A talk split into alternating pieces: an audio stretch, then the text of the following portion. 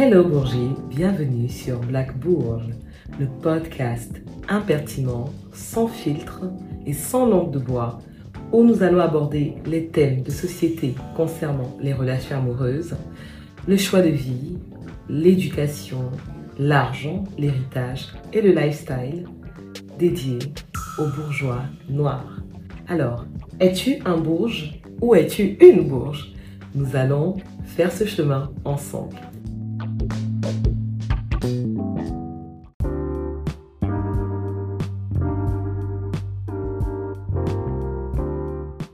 Hello my bourgie, bienvenue sur cet épisode de Black Bourge. Pour cet épisode, j'ai l'honneur, le privilège, et je vous assure, j'ai transpiré pour la voir. pour la petite histoire, je suis et je suis fan euh, du podcast Entrepreneur State of Africa, où j'ai découvert Moulay en fait en tant que podcasteur, et j'ai aimé le ton décomplexé, impertinent, sans filtre, avec lequel il assume qui il est. Et je me suis dit, il me le faut absolument pour notre podcast. Et quand le, la vie a bien fait les choses et a bien arrangé les choses pour qu'on puisse se retrouver aujourd'hui, et euh, je suis contente comme une petite fille. J'ai même mis pour la cause hein, un collier acheté sur Africrea. Merci parce beaucoup. que Moulay est cofondateur d'Africrea et euh, du groupe Anka Exactement. qu'il représente euh, aujourd'hui. Donc on fait un tonnerre d'applaudissements. Euh, pourquoi est-ce que j'ai voulu faire cette interview avec toi. Parce que le podcast Black Bourge Ouais, s'adresse à des Noirs, des Afro-descendants bien sûr. et surtout à ceux qui se reconnaissent comme des bourges. Oui, simplement. Qui, qui ne sont pas de, de la plèbe, qui ne sont pas de, de la médiocrité ambiante que la masse essaie de nous verser dessus. Exactement. Mhm. Et l'un des, épisodes que j'ai enregistré au départ Ouais. disait est-ce qu'on est bourgeois ou est-ce qu'on le devient? Ouf C'est des vraies questions.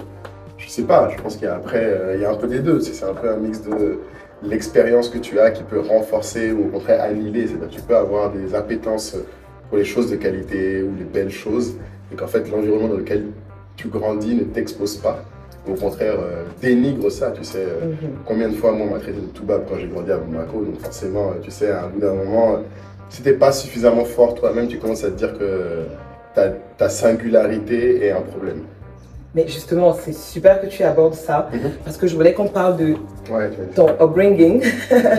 tu es né en France, ouais, tu es resté un mois même pas. un mois, Mhm. mais tu es un enfant du pays en fait. Grave. Tu as grandi. Un blédard, comme ils les appellent. C'est ça le nom. On va venir sur le thème là, on va revenir dessus. Et tu as grandi au pays, Ouais. tu as fait tes études là-bas, Yes, tout mon lycée. mais tu étais considéré comme un toubab au pays? Ça dépend des environnements. Mais alors pourquoi justement Quel était le les traits de toubaberie que tu pouvais Franchement, ça, ça dépend des niveaux, mais je me souviens que le jour où je suis quoi, il y a quand même un sujet. C'est quand une pote qui était elle-même, bon, pas toubab, elle était marocaine, Mhm. qui a même fait le lycée français, elle m'a regardé parce que j'ai dit un mot, elle a dit ouais, euh, vraiment Moulay, t'es quand même, quand même, un, quand même un snob ou un, un gars qui se la raconte beaucoup. Avec un, parce que j'ai employé le mot, je me souviens, c'est, je disais que la, la salle de classe ressemblait à un capharnaüm. Ah. Et le mot capharnaüm, donc ton vocabulaire en général, te, te distingue de beaucoup de gens. Et je me souviens, ça m'a marqué parce que moi, je l'ai dit, j'ai même pas. Je suis passé, ouais, je suis passé à autre chose. Mais elle était choquée. Et, les gens prenaient beaucoup ça comme étant un étalage de science et une espèce de distance que je créais. C'est ça. Donc j'ai appris quand je suis arrivé en France, parce que mon meilleur pote, lui, euh, qui est aussi mon associé Kader, c'est quelqu'un qui au contraire a grandi en cité et ne lisait pas. Ok. Pourtant, ça n'enlève ça pas son intelligence. Et à chaque fois, il me disait, il disait, Moulay, tu sais, t'es pas obligé d'employer le mot exact pour ce qui correspond. Des fois, tu gagnes plus à faire le mot approprié pour la personne en face. D'adapter ton langage Voilà, ton à, niveau à la population. Voilà, Ah waouh. que je vais apprendre. Donc ça revient aussi au fait que Mhm. quand tu as certains codes Ouais. dans le langage, Mhm. dans les goûts, Mhm. dans les choix même que tu fais, Exact. bah, tu, en fait, et c'est d'où la conclusion que je faisais, c'est qu'on peut être bourgeois de cœur à cause de l'élégance, de- des goûts raffinés qu'on peut Ouais. avoir sans forcément venir de, de milieux euh, bien sûr, ça n'a rien à voir. euh, aisés ou riches. Oui, euh, rien à voir. et on a aussi, à contrario, des personnes qui sont Très dures à riche. craquer. Ouais. Qui ont Mais- aucune élégance. Ouais, aucune, euh, aucun savoir-vivre, aucun. Voilà, tout ça, bien sûr. Waouh. Revenons sur ton parcours. Donc, Yes. tu, tu- alors, tu étais au pays, mais tu étais à l'école française. Yes, même à l'école française, il y a des niveaux, comme tout. Ah Oui. bon L'école française, c'est comme l'école américaine dans les films. Tu sais, il y a les populaires, les non populaires. Oh oui, oui. les riches. Et puis l'école française en Côte d'Ivoire euh, est différente de l'école française au Mali où moi j'ai grandi, parce que chez nous il n'y avait pas d'uniforme. Donc les habits étaient un symbole très fort. Oui. Moi, combien de fois les gens se moquaient de moi parce que j'avais, euh, que chaque année j'avais un t-shirt Nike, un jogging Nike et une paire de Nike. Hmm, Le reste c'était pas de la marque. Et dans notre lycée c'était limite bizarre. La base. C'était bon, les gens alternaient ça comme si c'était du chiffon. Il y a des gens qui faisaient toute l'année mais mettaient pas le même habit. Oui. Oui, parce que leurs parents avaient les moyens de leur permettre ce. Ça. Il ce y, en a, de- il y en a pendant les vacances de tout ça, ils ils allaient faire des courses aux États-Unis, ils revenaient. Ah oui, Il y en a qui chaque semaine disaient, à chaque semaine, regardaient des magazines de basket en disant Ah, je vais te prendre cette chose, cette paire-là. Ça dépend des niveaux. Effectivement. Mais du coup, Ouais. tu as- mais tu- étant à l'école française à Bamako, est-ce Mhm. que tu grandis avec la culture française Oui, quand même beaucoup, ouais, c'est sûr. C'est-à-dire que l'histoire qu'on t'enseigne Oui. et celle des Français à peu de choses près, il n'y a quasiment aucune histoire africaine. Euh, beaucoup des références sont quand même très françaises. Maintenant, les profs qu'on a ne sont pas toujours des Français. Il y en a Mhm. maintenant de plus en plus des Africains qui donnent des cours là-bas, donc ça va, ils rajoutent un peu plus quand même de praticité dans ce qu'ils disent. C'est Ouais. quand même plus couleur locale, on va dire. Mais oui, tu as quand même, oui, beaucoup la culture française, très clairement.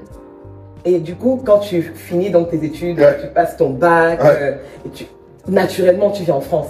Ouais, C'est un peu la suite logique. Ouais, ouais, tu sais, j'ai eu un bac ES, et une fois que tu as un bac ES avec mention, tu sais, tout le monde te dit, bon, faut faire HEC, et trucs comme ça. Ah oui. Donc j'ai atterri à Dauphine. Eh, Donc, mais t'es pas arrivé n'importe où, hein Ouais, je suis sorti de Bamako, de Badala straight jusqu'au dans le 16e, de la côté là. bah, j'ai- Moi j'habitais à côté en fait. Voilà, J'étais à Dauphine. à Paris Dauphine, et là c'est là où j'ai compris encore une fois que oui, il y a des levels de bourgeoisie, c'est-à-dire que Exactement. mon euh, l'un de mes super potes euh, à l'époque, mon, mon premier pote que je me suis fait le premier jour, parce que à Dauphine, il faut savoir qu'il y a 80% de femmes les premières années, C'est vrai? Il n'y a quasiment pas de mecs. Non. Mais c'est moi c'est là où j'ai vite compris qu'en fait oui, c'est vrai ce qu'on me disait que les femmes de manière générale surperforment académiquement par rapport aux gaillards, très loin. Ouais. Dauphine, euh, dans ma classe, on était 30, il y avait 4 hommes. Non. Et c'était comme ça toutes les classes quasiment. Waouh. Mais est-ce que du coup, est-ce qu'il y avait d'autres noirs ou d'Af- d'Africains? Non, non, non, non, il y avait dans tout l'amphithéâtre, les premières années, il y en avait 6. On était 600, on était 8 noirs, on se connaissait. Vous êtes 8, Forcément. forcément, au bout d'un moment, tu sais, Vous repérez. tout de euh, suite, vous savez. Mais c'était quelle nationalité? Il y avait pas mal d'Antillais, Ah oui quelques-uns. Étonnant. Ouais, ouais. Si c'est pas les Antillais, après c'est les Camères. Oui. En Toujours, force, toujours. ils sont là. Et puis, bien sûr, il y a un Malien, un Sénégalais perdu au milieu comme moi, quoi, c'est tout. Sinon, les autres, c'est des Camères ou des Antillais. Tu sais, j'ai fait 5 années d'é- en école de commerce. Ok. Moi, j'étais ouais. à Lille, j'ai fait les États-Unis. Très bien. Et de tout mon parcours, Ouais. j'ai jamais été en école avec les Antillais. Ah bon? Donc, dans ma tête, les Antillais n'allaient pas à l'école. Alors, ce qui est marrant, c'est que ceux que moi j'ai croisés, justement, disaient que c'était les seuls souvent. Oui. Mais en fait, à Dauphine, il y avait une surreprésentation, je pense, parce que. euh, Il y a une part publique aussi. public aussi, ouais. Oui. Donc, il y a beaucoup de gens qui sont en fait des bons élèves. D'accord. de Comme zone, Orient. Voilà, qu'on envoie là-bas. Mais c'est vrai que oui, plus tu montes, effectivement, moins il y en a. Moi, il y en a. Ça, ça c'est vrai. Après, c'est parce que j'étais aussi en école privée. Ah, voilà, Donc- oui. Donc, les, les moyens aussi fait que un filtre. Dauphine, l'année, et que c'est quand même incroyable, faut que les gens le sachent, c'est quand même une année qui coûtait qu'à 500 euros. C'est tout? Oui. Les 5 années de Dauphine, les 5 Mais elle est cotée en plus. euh, Oui, oui, c'est l'une des dernières grandes écoles Oui, du oui, système oui. français. Où... Et c'est pour ça que j'ai pu y aller, parce qu'à la base, quand mon père voulait que je fasse les prépas HEC, euh, il m'a dit clairement, bon, même si tu as la prépa, même si tu es pris à HEC, il faudra que tu fasses un crédit. Oui, oui, oui. C'est aussi le coût d'entrée. euh, HEC, c'est qui est 10 000 euros par an. Ah oui. C'est pas la même chose. C'est 500 et 10 000, euh, je dis à mon père, bon, c'est- Dauphine, ça n'a pas mal non plus. Donc, euh, c'est ce que j'ai fait. Ah oui, clairement. Ouais. Et ça t'a certainement mis en contact avec une certaine qualité Ah oui, de personne. Oh, c'est incroyable. Donc, mon pote Charles dont je parlais, Charles Monoyer, euh, qui avait une chevalière euh, étant héritier euh, donc, Monoyer qui, euh, à qui appartient Caterpillar. Oh. Oui, lui chez lui c'est là, hein, c'est à l'étoile. Il a un, Ah. un hôtel particulier à Ah l'étoile. oui. Tu vois, lui c'est le genre de C'est personne. un rentier. Un vrai, non, lui, lui, c'est le genre de gars qui, euh, ses parents, il les vous voit. Il dit Père, comment vous allez? Oui, oui. Il n'y a pas de tu. Mais tu sais, ma, ma petite sœur Ouais. était en internat à Blois. Ah, les bons coins ça aussi. C'est, c'est, voilà. C'est vrai. C'est- Ça, c'est bourgeoisie C'est française. euh, Clean. Voilà, on ne peut plus faire Clean, plus clean. que ça. Et sa première année en France, elle venant du Cameroun, elle était choquée parce qu'elle avait des... Elle me dit, mais ma, ma camarade vous voit sa mère, elle, elle est allée Oui. le week-end. Exactement. Elle Vous Et voyez voilà, t'es là, on rigole, mais c'est quoi ces trucs des blancs là Exactement. C'est pas tous les blancs, hein, c'est les blancs Les, riches. oui, c'est les, Les, les les- nobles. les vrais nobles. Oui, les vrais nobles. Les vrais nobles. Lui, il m'expliquait les balles du cotillon, euh, Oui. comment il y avait des niveaux d'introduction, des racines, les familles qu'il y avait, la compétition au sein de sa famille. Non, c'est un autre monde. Oh. Faut pas croire que les riches, leur vie est différente. Enfin, leur, leur vie est simple, elle est juste différente. Ils ont leurs propres problèmes. Ils ont leur code. Voilà, ils ont leurs propres problèmes. Donc, euh, non, c'était intéressant. Lui, par exemple, c'est super drôle que le premier jour, il me, il me propose d'aller prendre un café après les cours. Et toi, tu dis, mais. Je lui dis, mais café pourquoi? Je lui dis, mais j'ai faim, j'ai allons manger. C'est quoi cette affaire-là? Et il m'a regardé en mode, mais qu'est-ce qu'il raconte ce gars? Je lui dis, non, mais il y a un McDo pas loin, on peut y aller. Ouais. Il m'a dit, McDo? Je dis, mais jamais et tout. Il m'a dit, au McDo. Mais non. Et euh, je lui dis, mais comment ça? Tu veux qu'on fasse quoi et tout? Je lui dis, il n'y a pas autre chose à côté. Il me dit, prenons un café. Donc je lui dis, ok, allons. J'arrive, je vois café, porte Dauphine, 10 euros. Oui. Le petit café. J'ai dit, ça va pas la tête, c'est pris d'un menu, frère. Non, mais pour un putain de café, hors de question. Et c'est là où tu vois que je peux être le tout bas de certains, Mais pour d'autres, ici, là, il y a des levels. s'il te plaît, parlons-en. Ah, ah. Parce que justement, il y a un des épisodes d'ailleurs que vous pourrez trouver Ouais. sur la chaîne qui s'appelle Mhm. Riche en Afrique et pauvre chez les autres. Oui, va, c'est très, très commun ça. Où on avait effectivement un certain confort, on est habitué à un certain Statut. de vie. Ouais. Et on arrive ici et on se retrouve le pauvre de quelqu'un en fait. Mais c'est pour ça que souvent j'essaie d'expliquer aux gens que les gens mélangent dans la richesse plein de choses. Ils mélangent dans la richesse. Bon, déjà la- les gens pensent que la richesse c'est la quantité d'argent. Hmm.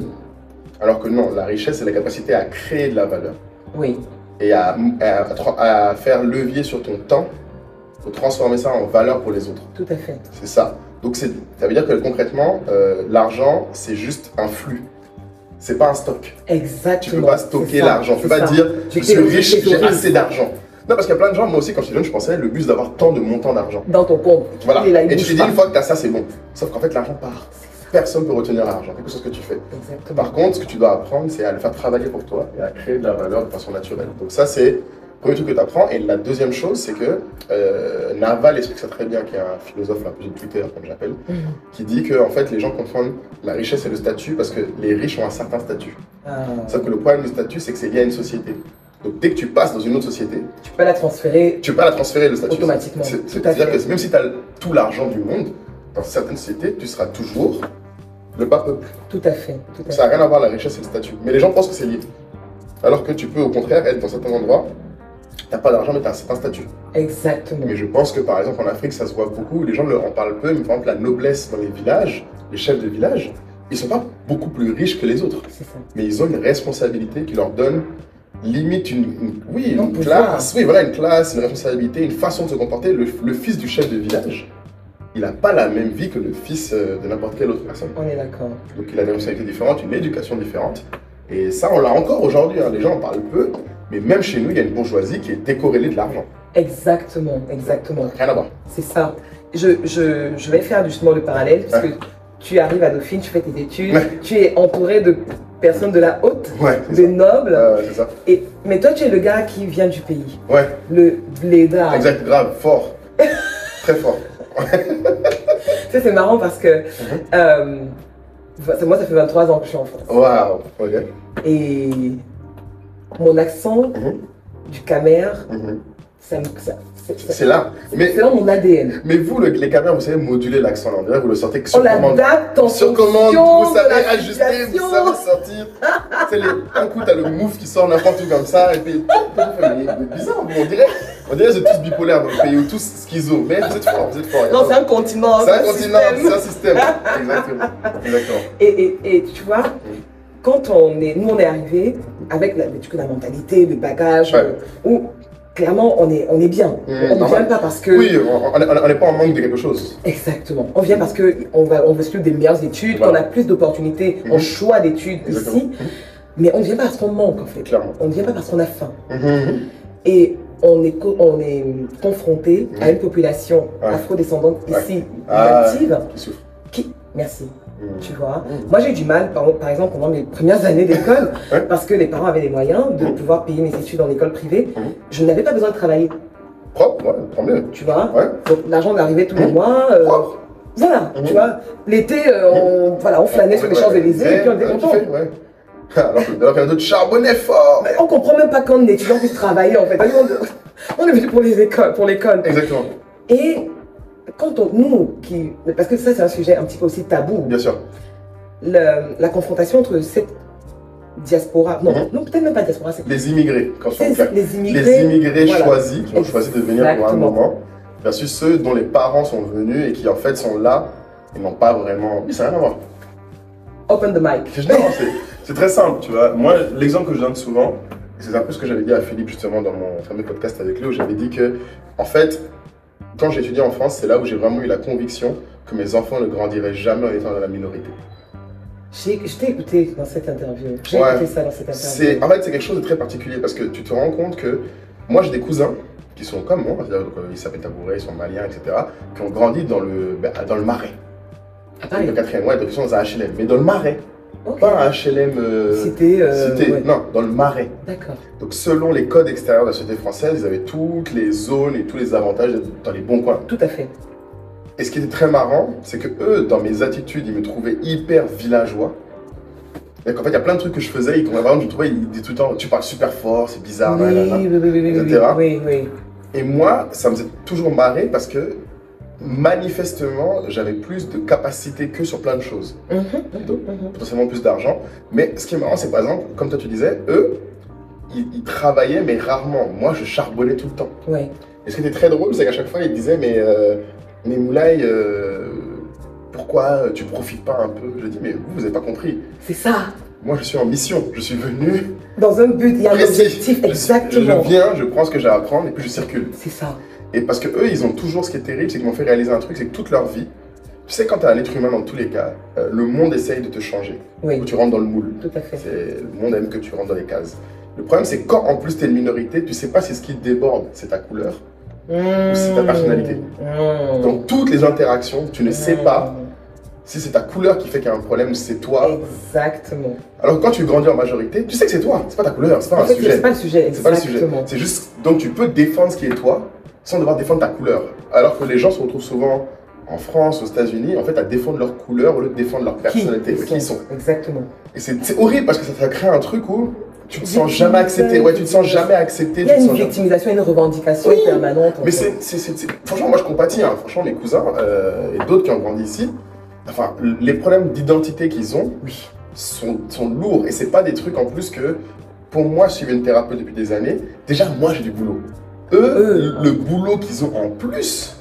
C'est pour ça que moi je dis souvent, moi personnellement, c'est pour ça que j'ai choisi. J'ai dit, bon, moi dans tous les cas, c'est sûr, mes enfants là, là, ils vont grandir, les noirs sont la majorité des gens. Waouh. C'est tout. C'est- C'est un choix de vie. oui, et moi je voulais aussi qu'ils voient aussi un autre truc que les, forcément les gens n'ont pas ici. C'est pareil, comme je disais, parce que c'est une société dans laquelle qui est abondante, ils ne connaissent pas. En fait, la définition de la galère pour un Français. N'est pas la même pour Non, Non. mon ami. Quand tu vois quelqu'un vraiment être dans le bendo, ne pas savoir comment, comment il va manger, Oui, oui, oui. oui. ça en France c'est foreign. Même les, même les SDF en vrai ils savent manger. Si, ils ont le choix. Ils ont le choix quelque part. Quelque part. Mais je trouve que moi, c'est ce que je voulais aussi, c'est que je me suis dit, moi, c'est un truc qui m'a façonné aussi. T'es plus affûté quand tu as vu ce qui se passe quand tu te laisses trop aller, quand tu sais que le dehors est risqué. Et quand tu viens ici, tu sens que les gens sont trop à l'aise. Toi, tu sens que. Toi, tu sais que ça peut très mal finir cette histoire. C'est vrai, Donc, du vrai. coup, moi, j'ai beaucoup aimé, euh, quand j'étais là, vraiment, ouais, échanger avec les gens et un peu, bon, comme on dit, c'est un peu comme deux lames qui s'affûtent. C'est-à-dire que tu rencontres, tu rencontres des gens, il y a des gens, tu vois, Charles, par exemple, il est vraiment fortuné Oui. à tous les niveaux, mais c'est un gars qui a une ambition que j'ai jamais- j'ai rarement vu des gens être aussi ambitieux. C'est-à-dire que même s'il a une cuillère en or dans la bouche, voilà. la cuillère et la mine, Mais oui, mais la différence, c'est que sa cuillère en or en gros, sa bouche là. Lui, il y a tous les gens autour de lui ont des cuillères en or dans la bouche.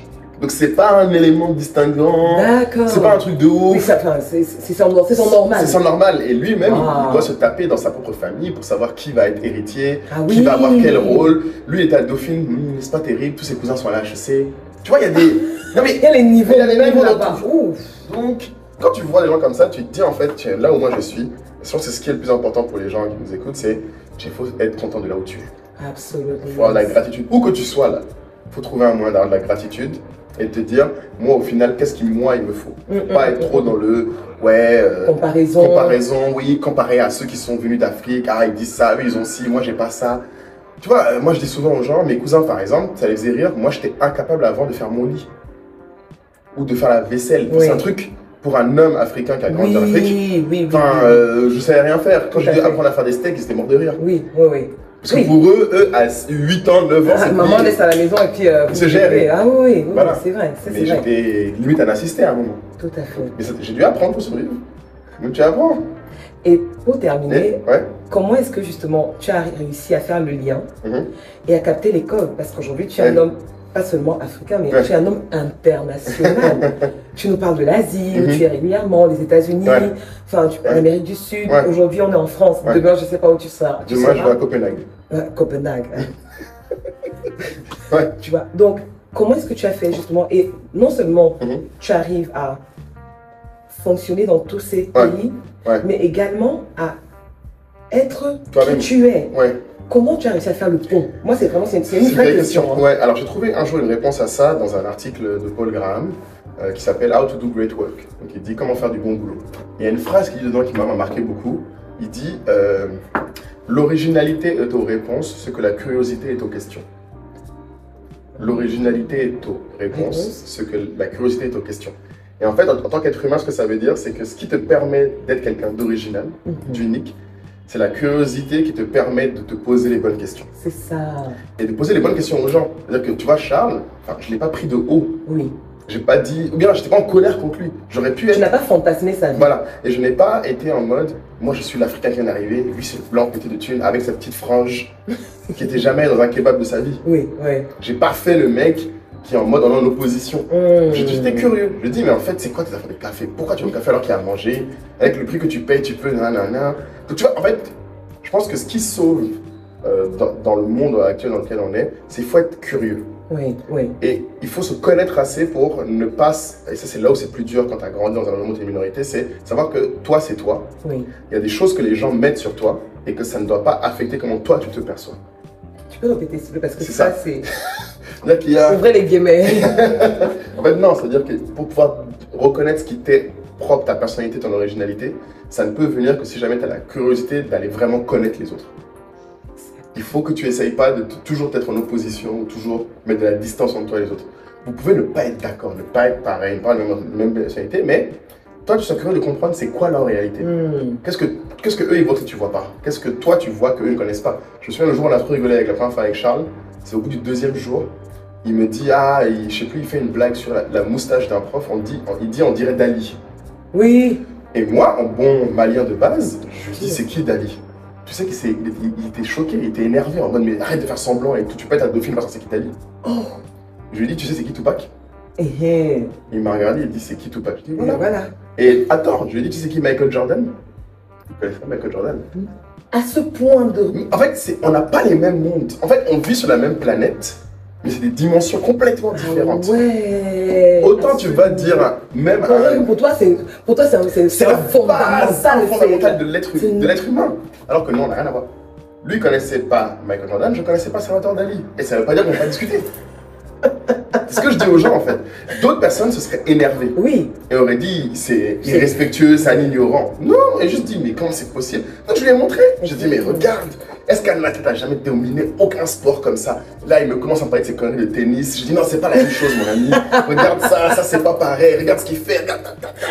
Lui aussi me dit, non, mais attends, il y a lui, il y a tel gars. Il me montre d'autres gars, de ces gars qui sont chauds. Et voilà. Il a commencé à me parler de Agassi, de vois. Oui. Du coup, chacun. Et quand tu fais ça, tu es à l'aise partout. Exactement. Tu n'as pas de problème. Ouais. C'est la curiosité qui te sauve. Wow. Pour être original, il faut être curieux. Tu peux pas être. Les gens pensent que c'est l'originalité, c'est dans la réflexion. C'est genre si tu réfléchis beaucoup, tu vas Ou pouvoir si tu, trouver. si tu vas toujours être en contradiction Sur voilà, exactement, toujours, voilà, que- toujours, voilà. Alors que non, c'est en allant vers les gens, en écoutant vraiment les gens, que tu découvres des choses qui te rendent plus original. Ouais. C'est pas en s'éloignant, c'est pas en s'opposant.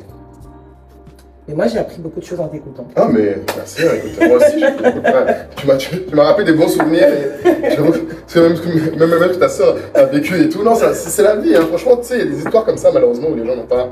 Les gens pensent qu'ils sont seuls à vivre ça, mais on est pas. C'est l'expérience humaine. On est C'est l'expérience humaine, mais c'est aussi l'expérience des Black Bourges. Exactement. on est Et, beaucoup. et, et, et je, je veux, pour terminer de terminer, Mhm. tu disais dans un de tes, de tes podcasts avec Ouais. Aïe, Entrepreneur State of Africa, Mhm, que tu es snob et que tu assumes. Complètement. Et tu sais, c'est une réalité Mhm. à laquelle j'ai dû. Toi-même faire face. C'est pas facile de dire que tu n'aimes pas la populace. Non, ouais. enfin, Tu peux le dire. La plèbe. C'est ça le, le vrai nom. Non, mais c'est pas grave. Enfin, tu sais, la médiocrité, c'est avoir 10 sur 20. oui, Ça veut pas dire que c'est des gens moins bien. oui, Ça veut juste dire qu'on n'est pas pareil. oui, Mais c'est aussi une exigence personnelle. absolument. Voilà. Que si je dis ça, c'est parce que Si on m'attrape en train de faire un truc médiocre, je vais prendre cher. Oui, oui, c'est ça. c'est- ça, C'est vraiment euh, un miroir aussi vis-à-vis de soi et une responsabilité personnelle parce Voilà. que, mais véritablement, j'ai- tu étais la première personne au monde, Ah bon? like literally, que j'entends assumer parce que moi, mes, mes frères et mes soeurs tout le temps, Ouais. ah non mais toi Isabelle, enfin, Voilà. t'es, euh, tu, tu es différente. Mais c'est pas grave. Tu sais, c'est pas grave, pas dire tu les aimes pas plus ou ils ne t'aiment pas moins. mais tu as le fait de pouvoir le dire, de Ouais. l'assumer. Mhm. Et euh, je pense, il y a un épisode encore une fois qui parle de ce sujet où je Ouais. les personnes exigeantes Mhm. sont chiantes. Forcément. parce que du coup elle nous pousse dans notre médiocrité et autres et donc je, je développe mais merci Ouais. D'avoir mis un mot d'avoir vocalisé Ouais. ce que beaucoup pensent et d'ailleurs j'espère que vous allez apprécier cette vidéo vous allez laisser des cœurs des commentaires abonnez-vous sur la chaîne euh. Entrepreneur State of Africa On a un Instagram aussi, je vous dis. et un Instagram ils ont un canal Telegram apparemment qui cartonne Ouais, on, discute bien. ouais. Et si vous êtes euh, voilà, dans le domaine du business, créateur et que vous souhaitez aussi euh, exposer vos créations, Mhm. mon collier vient de chez Africréa. J'ai beaucoup de compliments. Merci. Je l'ai acheté d'un créateur kényan Ah oui. bien, qui, vend, ouais. voilà, Ouais, qui vend sur la plateforme. Et voilà comment effectivement, entre bourgeois, Mhm. noirs, on peut faire changer les choses et créer des ponts entre nous qui sommes en Europe, en Occident ou dans d'autres pays Exactement. et ceux qui sont en Afrique. Merci de nous avoir suivis. Merci, Merci, Moulay. Merci Isabelle, franchement, un plaisir.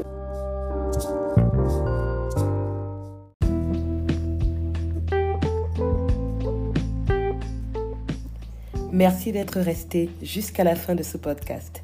S'il t'a plu et que tu souhaites écouter d'autres épisodes, je te donne rendez-vous pour le prochain épisode. Sinon, nous gardons contact via mes différents réseaux sociaux Instagram Black Bourge, YouTube et le groupe Facebook. À très bientôt, my bourgeois.